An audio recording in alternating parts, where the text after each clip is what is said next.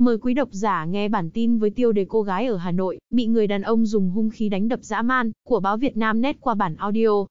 Phản ánh đến Việt Nam Net, chị HA cho biết khoảng một tháng gần đây, chị học đàn tại ngõ 106, phố Chùa Láng, phường Láng Thượng.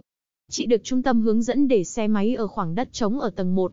Đến khoảng 17 giờ 30 phút chiều qua, ngày 21 tháng 8, chị bị ông Trần Anh Tuấn sinh năm 1978, chú cùng ngõ 106 Chùa Láng dùng hung khí đánh đập đến mức phải nhập viện. Chị HA nhập viện trong tình trạng trên đầu và miệng có vết thương lồi ra do vật cứng đánh trúng, hai tay có vết bầm tím, máu mũi chảy liên tục do bị sưng nề màu vách ngăn.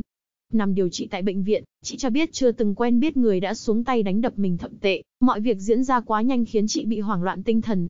Vào thời điểm trên, tan ca học tôi xuống lấy xe, khi đó có một bạn học đàn đang đứng cùng,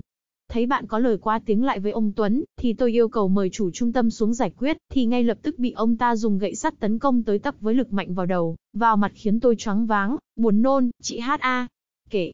Anh Đoàn Dũng nhân chứng cho biết, khi đang làm việc ở gần hiện trường thì anh nghe tiếng một phụ nữ la hét thất thanh. Khi chạy ra xem, anh thấy một người đàn ông dùng tuyếp sắt đánh tới tấp vào một cô gái ở dưới đường,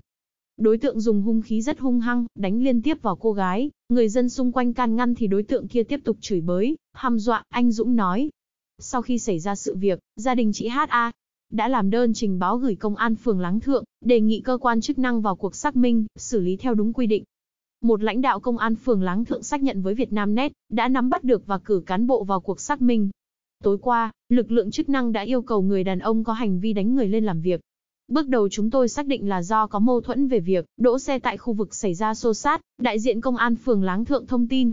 Chia sẻ quan điểm về vụ việc trên, luật sư Nguyễn Thanh Hải đoàn luật sư thành phố Hà Nội cho biết, hành vi cố ý gây thương tích cho người khác được quy định tại điều 134, Bộ luật hình sự 2015, sửa đổi năm 2017. Với trường hợp chị H.A